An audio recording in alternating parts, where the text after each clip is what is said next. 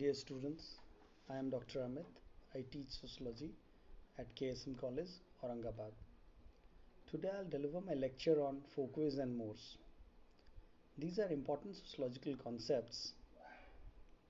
These concepts were coined by famous sociologist William Graham Sumner, जिन्होंने अपने book Folkways में 1996 में जो पब्लिश हुई थी उसमें इन टर्म्स का ज़िक्र किया था फोकवेज एंड मोर्स और और विस्तार रूप से चर्चा की थी कि फोकवेज क्या है मोर्स क्या है। अब हम फोकवेज से क्या समझते हैं? फोकवेज बेसिकली इनफॉर्मल नॉर्म्स है गाइडलाइंस है, जो हमारे कंडक्ट को डे टू डे लाइफ में हमारे कंडक्ट को गवर्न करता है। हम जैसे बिहेव करते हैं, जैसे हम लोगों से मिलते हैं, हमारा रोज़मर्रा का लाइफ जिस तरीके से होता है, हम जो रोल प्ले करते हैं, ये कहीं ना कहीं फोकवेज से इन्फ्लुएंस्ड और गवर्नड होते हैं। दीज आर इनफॉर्मल नॉर्म्स इसलिए कहा गया है क्योंकि ये बहुत ही स्ट्रिक्टली इन्फोर्स नहीं की जाती। ये ज़रूरत है समाज के सुचारू रूप से चलने के लिए। ये बहुत ही आवश्यक है। बट इतना भी इट्स स्ट्रिक्टली ये इम्प्लीमेंट नहीं किया जाता है और स्ट्रॉन्ग पनिशमेंट्स इसके साथ नहीं है अगर किसी कारण बस ये वायलेट होता है।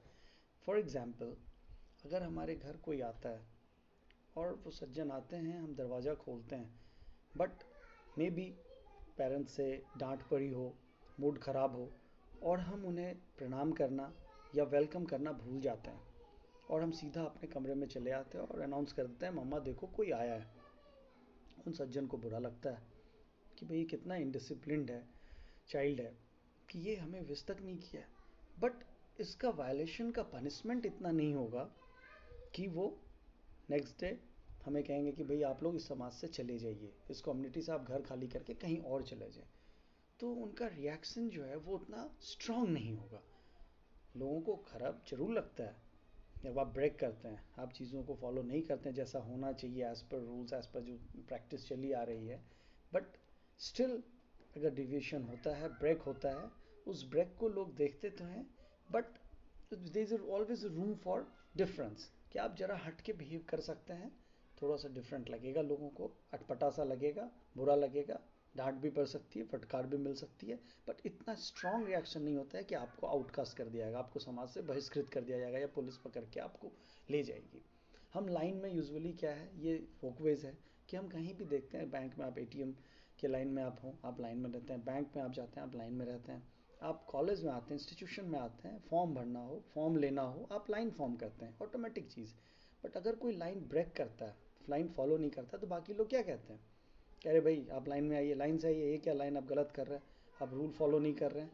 बट ये नहीं है कि पुलिस वाले आके सीधा पकड़ के उसे घसीटते हुए ले आते हैं और वो उसका एडमिशन कैंसिल हो जाएगा क्योंकि वो लाइन में नहीं था। तो रिप्रेजल्स जो होते हैं, सो उतने स्ट्रांग नहीं होते हैं। ड्रेस कोड किस ओकेजन पे कैसा ड्रेस पहनना है? आप, आपको यूनिफॉर्म में आना है स्कूल हम्म? सभी स्टूडेंट्स को यूनिफॉर्म में आना, नहीं आने से you will be sent back आपको कंप्लेन किया जा सकता है, आपको बताया जा सकता है वार्निंग देके छोड़ा जा सकता है बट इतना स्ट्रांग नहीं है कि आपको नेक्स्ट जैसे कहा जाए कि तुम्हारा name your name is stuck off from the roll roll code और कल से आप स्कूल नहीं आएँगे।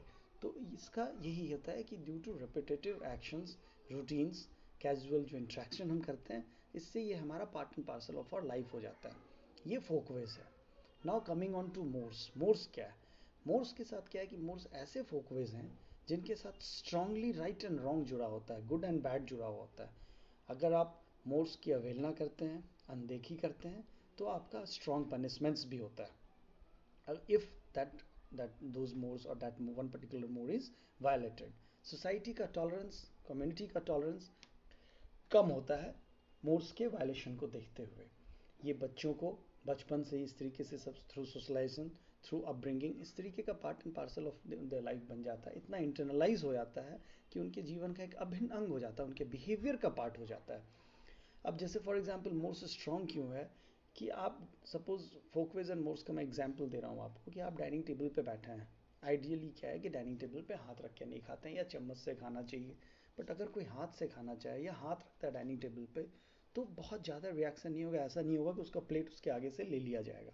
खाने से उसे वंचित कर दिया जाएगा। बट मोर्स के साथ क्या है कि फ़ूड टैबूज फ़ूड टैबूज है। अगर आप किसी धर्म को मानने वाले हैं तो उस धर्म में क्या क्या है? आपको किस तरीके से बिहेव करना है? कैसा आपको किस तरीके का फ़ूड खाना है? किस तरीके के फ़ूड को खाना वर्जित है? और अगर उस वर्जित चीज़ को आप खाते हैं तो हो सकता है कि आपको एक्सकॉम्युनिकेट भी कर दिया जाए। स्ट्रॉन्ग रिएक्शन होगी कम्युनिटी की। आपके अगेंस्ट में कि ये आदमी धर्म को नहीं मानता, इसे निकाला जाए धर्म से। तो रिएक्शन इज़ वेरी स्ट्रॉन्ग उसी तरीके से इंसेस्ट टैबू होता है कि आपका सेक्सुअल रिलेशनशिप किसके साथ है? मेटिंग रिलेशनशिप किसके साथ है? आप कहाँ मैरिज कर सकते हैं? किसके साथ मैरिज कर सकते हैं? मेटिंग रिलेशनशिप आपका ब्रदर्स एंड सिस्टर्स में नहीं होता। That's incest close blood relationships में आप सेक्सुअल रिलेशनशिप स्टैब्लिश नहीं कर सकते हैं। दैट इज़ इंसेस्ट अगर इस तरीके की कोई घटना होती है तो कंप्लीट सोसाइटी उसके खिलाफ लग जाती है, उस परिवार को वंचित किया जाता है, उस इंडिविजुअल का सोशल बाइकाट किया जाता है।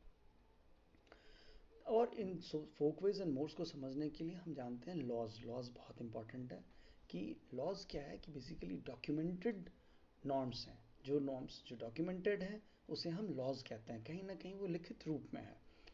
और लॉज के वायलेशन पे द डिग्री ऑफ़ पनिशमेंट और टाइप ऑफ़ पनिशमेंट डिपेंड करता है कि किस तरीके का वायलेशन हुआ है। अगर स्ट्रॉन्ग मोर्स वायलेट हुआ है तो पनिशमेंट अकॉर्डिंगली वैसा ही है। अगर इफ़ यू किल समवन तो मर्डर का जो पनिशमेंट है, ये everybody all of us know that कि क्या पनिशमेंट है।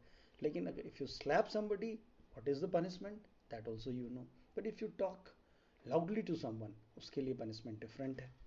तो इसी तरीके से depending on the nature of violation कि किस तरीके का वायलेशन हुआ है लॉज फॉर्मुलेट होता है और उसके साथ ही उसी प्रपोर्शन में पनिशमेंट भी मीट आउट किया जाता है पनिशमेंट रिफ्लेक्ट किया जाता है। तो आज का हमारा लेक्चर था कि जनरीतियों पे, रूढ़ियों पे और लॉज के ऊपर। ये चर्चा हमने की और मुझे उम्मीद है कि ये लेक्चर आपको पसंद आएगा। धन्यवाद।